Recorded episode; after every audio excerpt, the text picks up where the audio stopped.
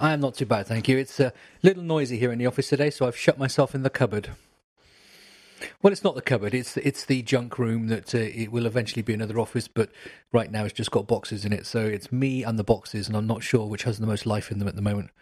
Maybe we should have started recording while you're admitting what a terrible recording conditions you have to suffer through. It is. I do have coffee somewhere. Oh, and I just go get it. I am recording because I always, I'm unlike you, always prepared.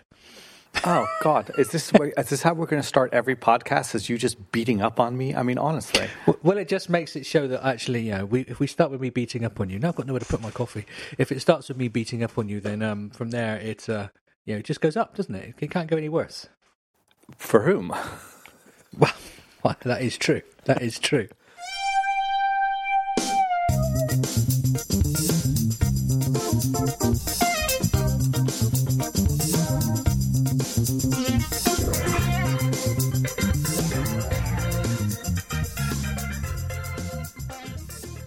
So, are we ready? I'm trying to balance on boxes and coffee and everything else. I'm just about to turn the trash can upside down to put my coffee on this. What could possibly go wrong? There's the episode title right there. What could possibly go? Oh, shit. What could possibly go? Dot, dot, dot. Ah! Right. Are you recording? I have been recording. This is comedy gold, and I'm glad we have it. Sam, do your magic. Yes. Last week's show was a little late going up because Sam was a little ill, so he's back now, and the show is up. So as we record this, I think last week's show has been up for about 3 hours. So, but of course, if I hadn't said that, no one would know that because Nope. They have no idea when we record and don't record. But there we are. We could pretend, what have you done in the last 3 hours? But of course, it's actually been 7 days. Well, I think first thing we should say is that nobody knows we exist to begin with, so nobody knows that you claim that we exist. No, wait, I've got lost in the logic. I actually had something useful to talk about this week. Well, in fact, before you go there, our existence is a matter of faith, really, isn't it? It is, and I have every faith that you exist. That's good, because otherwise you've been speaking to yourself every week for the last 8 years. Yeah, no, or just... Which may have been more productive, to be honest. Exceptionally well-fabricated audio bot. Anyway, John, what have you got this week to entertain, educate, fascinate? All those things. Well, so last week I said that I was working on some performance tuning, and I managed to get some good improvement and learn a couple of things along the way. So this was the stuff where you had the embedded video yes. player inside a table view cell. Yep. So you had lots of them, and with scrolling everything, you thought the instantiation of the video controller from the nib or the zip file was causing a performance bottleneck. Was that the one we're talking about? Yes, indeed. Oh my God, Scotty, I'm verklempt. You actually listened and remembered what I was talking about. So there is an ongoing argument, and certainly, and it's not an argument. There's an ongoing kind of series of discussions or opinions about whether it's safe to use ZIBs if you really care about performance. So the argument for using them is that they cut down a lot on kind of tedious code, especially for setting audio layout constraints, for example. Or even just setting up even a simple button and setting it carefully to change the alignment of images and whatnot, and being able to set different different characteristics for different screen sizes. I personally love zip files. I have for the longest time. It seems like it allows you to focus on stuff that code is really designed for, which is logic, and leave the layout configuration to a mechanism that's better suited for it. That's not to say that I think one thing that people don't realize, because it's not obvious, is that an interface builder file really is freeze-dried objects, and when you instantiate them, connections need to be made, and a lot of work gets created. And so a lot of people just think from working on other operating systems that any graphical layout tool just generate some type of rules. And that's something it's very subtle and it's not very easy to tell. There is a way that you can kind of really make it hit home that interface builder objects are real objects. And I can talk about that a little bit later. But So you end up with zip files, and there's a phenomenon that's described by a colleague of mine, Jordana, called Xibception, where you start using zip files, and it's pretty easy for them to get bloated, and that's kind of a normal thing. You're starting on a project, starting from a blank sheet of paper, and then you start building up functionality, and then you want this reusable component to be flexible to meet some different needs. And it is an ongoing thing where we are putting video in more and more places within the app, and so in some cases you just want the naked video. In other cases, you want more sophisticated user experience. So what I've had as a goal for this reusable component is something that can meet these different requirements without sacrificing performance. So the challenge you run into is you have to prepare for all the possible options. In other words, if you're going to have complex UIs, you have to somehow get those complex UIs onto the screen, and that involves either creating them in code or decoding them from object archives. And so that really becomes the trick. Because during the course of a project, you're trying to figure out the best way to architect it, to design it, to have the least amount of code, to make it as configurable as possible. And so I find, at least for my own personal use, is that you tend to keep things simple to begin with, and then make it more complicated as you need it to be, or to break it down a little bit. So the zip file for this video player had become pretty complicated, and it got to the point where there's a lot of overhead for decoding everything when you might not need everything, certainly at the beginning point, because over the life cycle of a video player, you may just want to have some video playing back. You may want some types of things to say that the video is loading, and you may want to have some baseline things like having a placeholder image. So those are things that just have to exist for the baseline functionality. Sophisticated animated buttons and things like that, and kind of gradient shims that can animate onto the screen as something happens, or buttons to give you new options or things like that. Those are things that don't have to be on right away.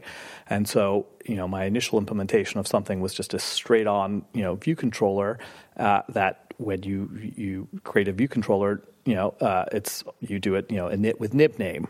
Right, and so you kind of are creating the view controller class, but you're basically the decoding of it, the creation of it is all done by decoding zip files, and so that can be a process which can easily take more than the magic 16.7 seconds or whatever the magic number is. That's 60 frames per second allows you, right? So that's always the gold standard. Don't make any operation that happens take more than that, otherwise you're going to drop frames. So at some point, you're working along, and then you say, okay, well, I'm working on a super fast device. Things seem to be okay, but let's now look on a slower device. And then you say, ooh, things are taking too long and frames are being dropped. So then where it becomes interesting, that's when the people who say zibs are the devil's work will snicker at you and say, you're an idiot, you never should have used a zib in the first place. And I, not wanting to give up my zib, saying, that may not entirely be true.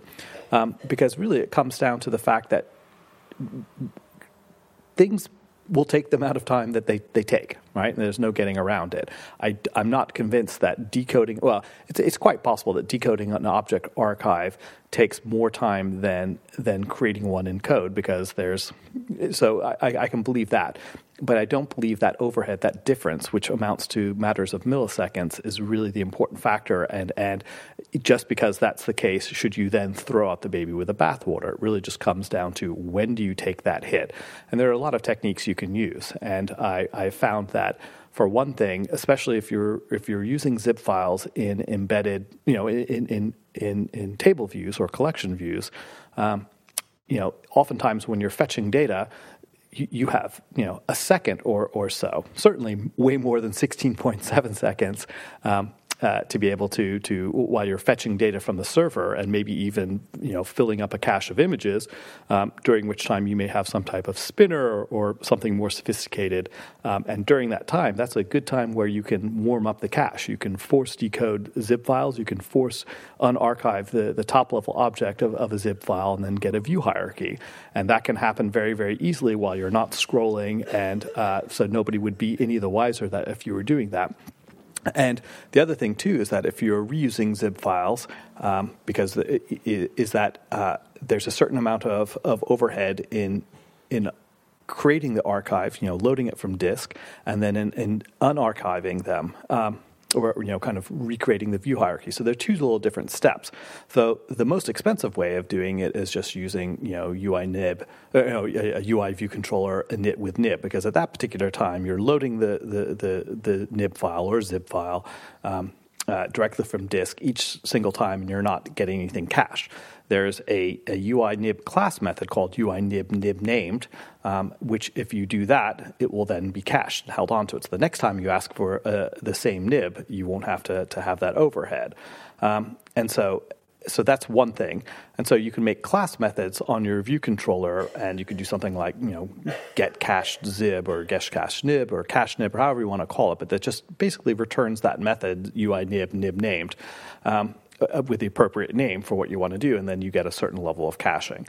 But the other thing that you can do, and this I think was the stuff that I knew was possible, but this is the first time I've kind of gone in and done it with such thought, is you have to remember the actual method name, but it's basically instantiate with owner, basically the thing that will fully decode a nib file and give you its top-level object, which will be however it's defined in the nib file, but it's typically a view, right? And so instead of having a single gargantuan zip file, you can make smaller ones, and it's very easy to make little convenience methods. Like, you can even create a class method new on a view, and new will return, you know, the cache nib, instantiate with owner for itself, and then we'll give you that view. And so it's very, very easy in half a line of code to be able to get a view that's fully decoded, and one that will give you that will be faster every time that you use it. The second and third time will be faster than the first time. And so then what you can do is you can have a kind of a hybrid approach where you can have some of your view hierarchy in your view controller laid out programmatically, because to create a bunch of container views programmatically, even creating the auto layout constraints, there's some helper methods you can create to make it less annoying, or you can use the visual language if you like. But just create kind of placeholders for it. And then you can defer the loading of the view for subviews, for things like complex sliders or stack views of buttons that may not be needed on first run. Defer that until after the fact, after playback has begun in the case of video, or rather just when playback is requested, so that what you can do is you, instead of having a single massive decoding of everything in the world, you have them in smaller bits, and each of those different smaller bits of decoding will fit within the comfortable amount of time needed to avoid dropping frames. And that's what I've done, and it seems to work very, very nicely. So you end up getting the best of both worlds, that you can have complicated layouts that can be swapped in, and so you kind of have a skeletal structure for your view controller, and then you can customize it by saying, hey, I want a slightly different header view, and if you want, you can allow your delegate to provide that header view, and they can do it however they wish. So if somebody wants to do it programmatically and do it the hard way, they can. If somebody wants to do it the easier way with zip files, they can do that as well, and you have a system that seems to work well. So I'm pretty pleased with this. Oh, that's really cool. Firstly, I need some clarification, because I think a couple of times you said 16.7 seconds. I'm assuming you meant 16.7 milliseconds. Sorry, yes. I said that, yes. Yeah, okay, because 16.7 seconds for every operation is not going to give you 60 frames per second. No. My bad. Yeah. So that's good. I know, I assume that's what we were talking about. Yeah. Okay, I mean, and so last week when we talked about this, you were worried the performance wasn't going to be good enough, as opposed to it actually definitely wasn't. But, you know, is it now you're confident the performance will be good enough this way, or you've seen a recognizable difference as a user? No. Well, we've measured it, right? So, you know, at the end, there's no substitute for firing up instruments and using the CPU time and core animation timing instruments, so you can see, you know, the amount of time spent on each of the different operations. It's a little bit tricky. You have to kind of get the app running, you know, start it, take a time sample that's long enough to be meaningful, but not so long that it becomes very difficult to navigate in there. You look for the CPU peaks. You kind of select them. There are definitely, you know, plenty of good WWDC videos about how to do this, but in the end, that's what you're looking at. And then it's plain as day. You can see where the operations, how they roll up, because especially in the case of Xibception, and I love this term because it is common that if you have reusable components, you may have views that themselves are loaded elsewhere and have awake from nib methods in there that will do things that are potentially expensive.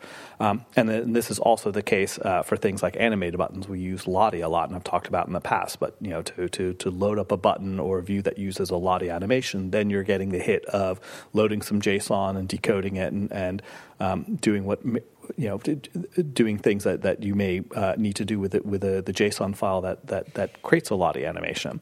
And since we use that a lot, we have lots of animated buttons. Just by including those in a zip file, you're getting that overhead. So it really just comes down to you can roll up and see in a table view cell, for example, when you may have a method that configures something, right? So let's go configure our video player because we're going to need it. So that's really where it comes down to, is that you add up all the different bits of decoding, all the different code that's getting invoked in awake from nib or view did load or wherever it's being done. It may not be even anything to do specifically with zip decoding. It may just have to do with work that's being done in the typical places where views are fully instantiated or view controllers are fully instantiated. It's very typical in view did load or awake from nib that you say, okay, it's like being on a stage. It's like you're about to go out on stage. Better get your costume on. Better get things ready for the next costume change. All these things that you have to get done. That's the equivalent in code. And so you just have to carefully stage manage things to be able to make sure that don't put on more costumes. Don't set things up more in a more complicated fashion than is absolutely needed. You just have to be very, very thoughtful of it. And instruments is what allows you to do it.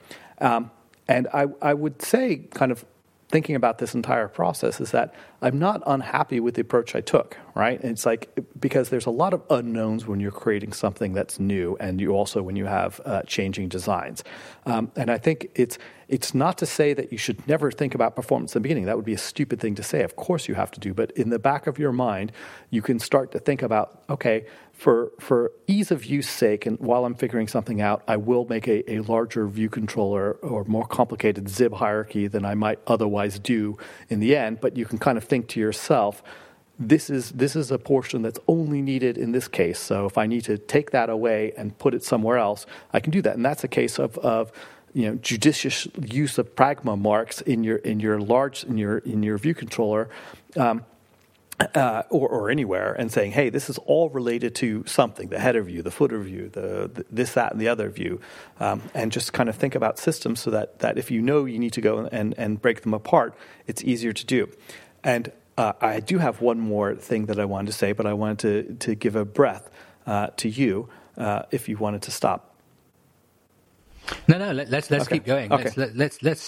Let's get it all out of you, John. Okay. Let's squeeze you dry. Okay. So I'd said earlier that it's not easy to tell that a zip file really is an object archive, and that when you even load them up in Xcode, there's a lot of behind the scenes instantiation that's going on, and there is something. I remember the first time I ever saw a zip file or a nib file. It really was back in the next days, and there was this object that exists called first responder. And for the longest time, I kind of only vaguely knew what it was for. And I just remembered, I remember seeing demos, like you can connect it to the first responder and some magic will happen. And I was so busy learning other things that I never kind of thought about it much more. And then usually when I connect a button, for example, and set its target to be something, I typically do it to file's owner, which in the case of a view controller is the view controller itself. And that kind of intuitively makes sense. However, when you have, let's call them subnibs, or kind of things that are necessary for a master nib, or a parent view controller, or a parent view. If you break things out into smaller components, you may very well happen, let's say, a kind of a footer view, which maybe has a slider and some buttons there and some text, and you then think, well, that's a pain in the butt. If I break that into a separate one, how do I pass the message from this standalone nib file, pass it back to the ultimately the controller object that needs to receive that message. And that's where first responder really shines. And then you kind of have these aha moments, because you can open up that zip, it belongs to Xcode, it's in a project, and if you're ever wondering what Xcode is doing all the time while it's recompiling and or kind of processing in the background, part of what it does is it helps build the first responder hierarchy. So first responder mechanism allows you to connect an object, a UI control typically, a view, a button, something like that, to another object that is a placeholder that says, I'm going to receive this message, or this message will be sent to me, and if I can deal with it, if I can work on it, I will. If not, it will go up the responder chain, which means any other objects that are in the view hierarchy, all the way to the very top. And since you have a subview in something that ultimately is owned by a view controller, you know, another stop on the first responder train will be the parent view controller. So without having to do any code, you can just connect a button to an outlet in your nib file's first responder object, and magically at runtime, the message will get sent to the right person. So you don't have to have delegates that would say, you know, that this little view is a delegate of another parent, and I can send a message to my delegate and allow the delegate to forward it up. You can end up having these kind of delegate bucket brigades that become very tedious to manage, and first responder just works like a charm. And when you have that experience of connecting it up there and you see the list of all the different messages that can be received by any of the objects anywhere in your project, it becomes kind of magical. And you say, oh, wow, it's worth all this processing, or there is a lot of complexity there that exists on the part of Xcode and these Apple frameworks to then allow your app to you know, your development to be pleasant. All right, so that's the end of my long speech. Well, no, that's been really interesting, and it just shows that, that you have basically solved a problem through a series of what are effectively simple steps. Mm-hmm. I mean, we've just been going for 15 minutes or so, I don't know, but I mean, that's not long in terms of explaining something. So it's, I think this, and it just raises a thing, doesn't it, about the approach of just. Well, how do I break it down just a little bit more and make one bit better, and as opposed to just starting again or doing all this stuff, just trying to be really overly clever. But, sometimes 2 or 3 simple steps was faster than 1 complex step. Exactly. And in a way to look at it. So, I can't remember if we were recording or not when I was turning the trash can upside down to put my coffee on in the sort of store cupboard I'm sat in at the moment, and we said what could possibly go wrong. I think in the last couple of days I've entered into a what could possibly go wrong sort of moment, really.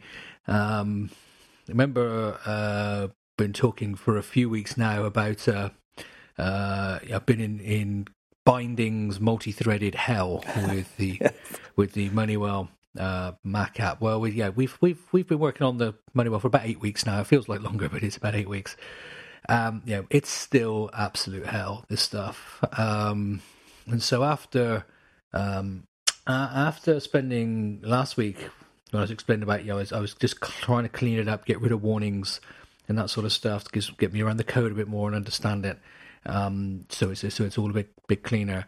Sort of did a bit of reflecting, and I would say somewhere between 70 and 75% of the code for MoneyWell is in this common framework I was talking about last week that's shared between the Mac app and the iPad app, as it currently is.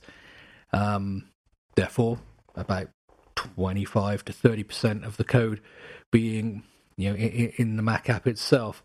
And obviously it's the Mac app stuff where all the bindings are and all that crap is.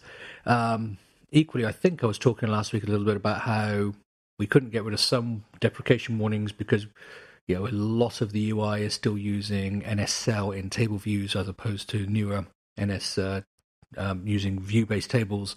So that was a little bit of an issue. So after fighting this thing for a couple of months and it being a complete nightmare, I've made the decision this week to redo that 30% from scratch. And to get rid of the current UI code and just re-implement it, using the current code is our basis and whatever else. I mean, I'm not talking just making it up. You know, the UI, it will still, it's one of those things where to the user it won't look any different at the end, but the code's there because we're gonna have to live with this code for a long time. You know, with the NSCell stuff, it's way out of date. So we took that, rewriting 30% of the app, that's about roughly at the maximum, is a risk. That's where the what could possibly go wrong bit comes in, but it's not the same as starting the app from scratch. So 70% of the code will still be the same code, or even maybe even 75% of the code is in there. So there's been a bit of a file new project moment this week. Of course, that means now the new code we've made the decision to write in Swift because it's a brand new project. Because there is so much. It's the thing as well. It's really quite fascinating that is, even when you're working as an engineer trying to be fastidious about things, when a code base is 10 years old, it's amazing how much cruft is in it. And it's more than 10 years old. And I'm not talking about cruft as in it could be written differently, as in code that you realize it's not even being used anymore, or it's not being called anymore, or it might be being called, but it doesn't need to be called anymore. And one of the reasons for choosing Swift to move to Swift to do this, because as I said last week, I've been quite enjoying working with Objective-C again, and it's been great, is it prevents us from just copying code over without really working out what it's doing. And so by doing a migration of taking the Objective-C code, translating it to Swift, and maybe using more modern parts of the framework or whatever else, is going to force us to properly reevaluate other than just cut and paste and maybe introduce more issues of the same thing. So, there are people out there right now I know screaming at us and saying, you idiots. There are other people saying good call. But it's going to be interesting to see how well it goes. We've basically decided to set ourselves some mini targets and, take a few weeks and, in a few weeks assess where we are and, if we haven't made what we consider enough progress in those few weeks to be prepared to scrap the 2 weeks' work and go back to doing it the way we were before. So we're not going to set off on a months and months and months exercise and then just hope it goes well. So it's going to be interesting. But what it's made me realise is because, been working in Objective-C on the MoneyWell stuff for a couple of months now and was working on React Native for quite a while before that with stuff that, how rusty my Swift code is. Basically, all my Apple languages are really rusty. So I'm just the right person to be doing a podcast for Apple development because I have no idea what I'm doing. It's nice. We're going to be using Swift 5. Not that I think that's massively different from Swift 4.2. I mean, there are some differences because I think our deployment target levels are going to be okay with that. Obviously, I'm running Xcode 10.2 beta 3. Which seems pretty stable, so that's quite nice. So yeah, it's going to be interesting to see how it goes. So it's I will keep you updated. So on the what could possibly go wrong stakes. I think this is a great sub-project name, and I hope that for the show notes you'll take a picture so that people can see the precarious position you find yourself in at the moment, literally and figuratively. That is true. I have to get Sam or Matt to come into the storeroom and take a photo. We I think honestly that should be that's a task best made for video. Like Sam should fire up the snark cam and say, Scotty, come on, man, I it's time for me to go bed. Get out of my living room. See, I'm going to have to post into Slack now while I'm here doing this that John wants you to come and take video of the. Of what's going on. So, we share an office building with another company, and normally that company, they all go home about 5 o'clock. So at 5 o'clock, the office is pretty quiet.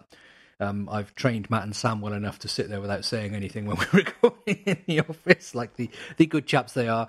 But there were some meetings going on today, so I put myself in the store cupboard. But it's not store cupboard. It's an office that... That has got storage stuff in it. I think in great Silicon Valley fashion, you should turn it into an incubator and take 90% of the eventual gains of whatever company that gets set up there.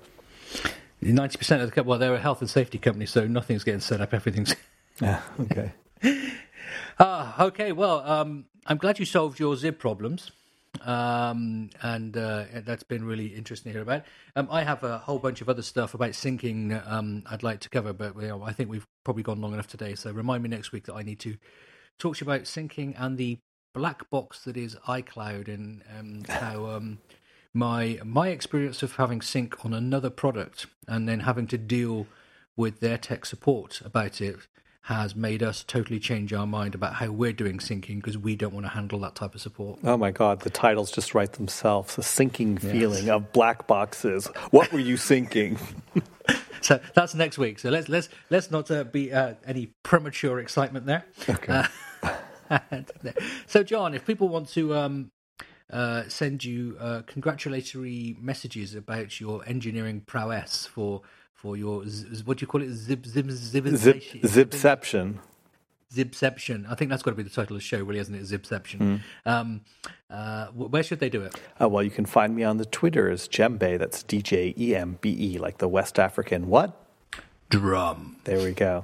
Well, Scott, if people, since you're much too cool to use Twitter, and people want to find you on the alternative parts of the internets, where might they find you? Well, I did actually fire Twitter up today for the first time in a little while, and I had 18 mentions I had to go and have a look through. They were all to do with a very old song I wrote, tune I wrote many, many years ago to tell people how to pronounce Matt Gemmell's name. Oh my God! I hope you have it still somewhere. I'll put a link in the show notes, just for old time's sake. But on Twitter, I am MacDevNet, and as you might have gathered, I might occasionally go look. On micro.blog, I am Scotty. And, of course, you can get hold of both of us by sending feedback to feedback at iDeveloper.co. And Sam also gets to read that one, so that makes him very happy as well. So, John, it's been an absolute pleasure. It's the beginning of your day, and you're about to go off and do your job. And it's towards the end of my day, and I'm about to... do your job, which is to have beer. Yeah, hopefully. So, it's been great to see you. Thanks ever much. Thanks. Oh, I really should learn to speak English before doing a podcast, shouldn't I? Or any language competently would be good, rather than the incompetence I do. So let me just slow down and try this now. John, it's been an absolute pleasure. And thank you very much to everyone for listening. And until next time, you take care.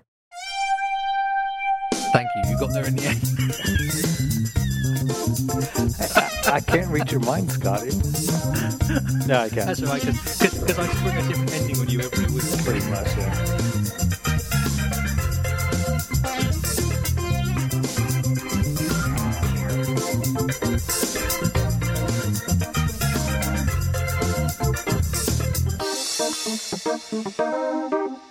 much, yeah.